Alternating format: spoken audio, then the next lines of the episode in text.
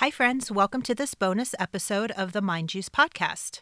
Today, I have a quick question for you to think about as you head into the weekend.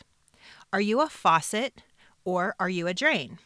Now, you're probably thinking, what on earth does that have to do with dancing or me getting better or reaching my goals? Okay, well, let's think about it. Let's think about a faucet.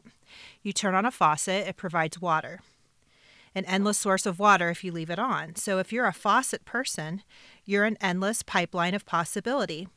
You're giving to others, you're encouraging with your words and actions, and generous with your time and energy.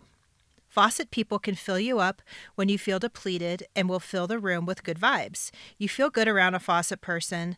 Their energy is contagious, it's magnetic, and you always know that they're there to uplift the room and make everyone feel good.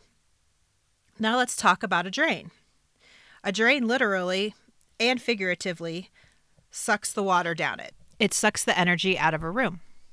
So if you're being a drain, you might be low energy, you may might be argumentative, you might not be contributing to the team, you may bring unnecessary drama into the room, and you may be in the habit of complaining a lot and being negative.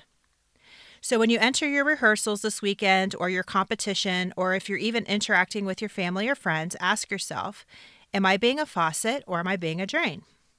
Just having that gauge can help you where you're at and what you're contributing to your circle of friends and your family. Now, life is life, and we all have good days and bad days. No one is expected to be a happy 100% of the time.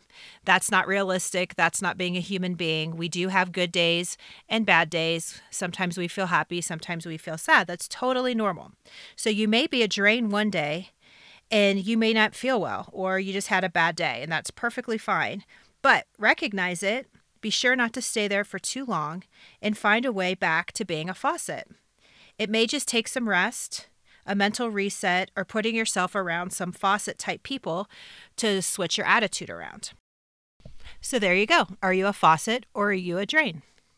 I hope you found this tool useful, and I will catch you Monday for a full episode of the Mind Juice podcast, episode five. If you found this useful, if you wouldn't mind helping me out, sharing it with a friend, screenshotting it, posting it, subscribing on iTunes. All of those things will help someone like me out who just wants to get a message out and help as many people as I can.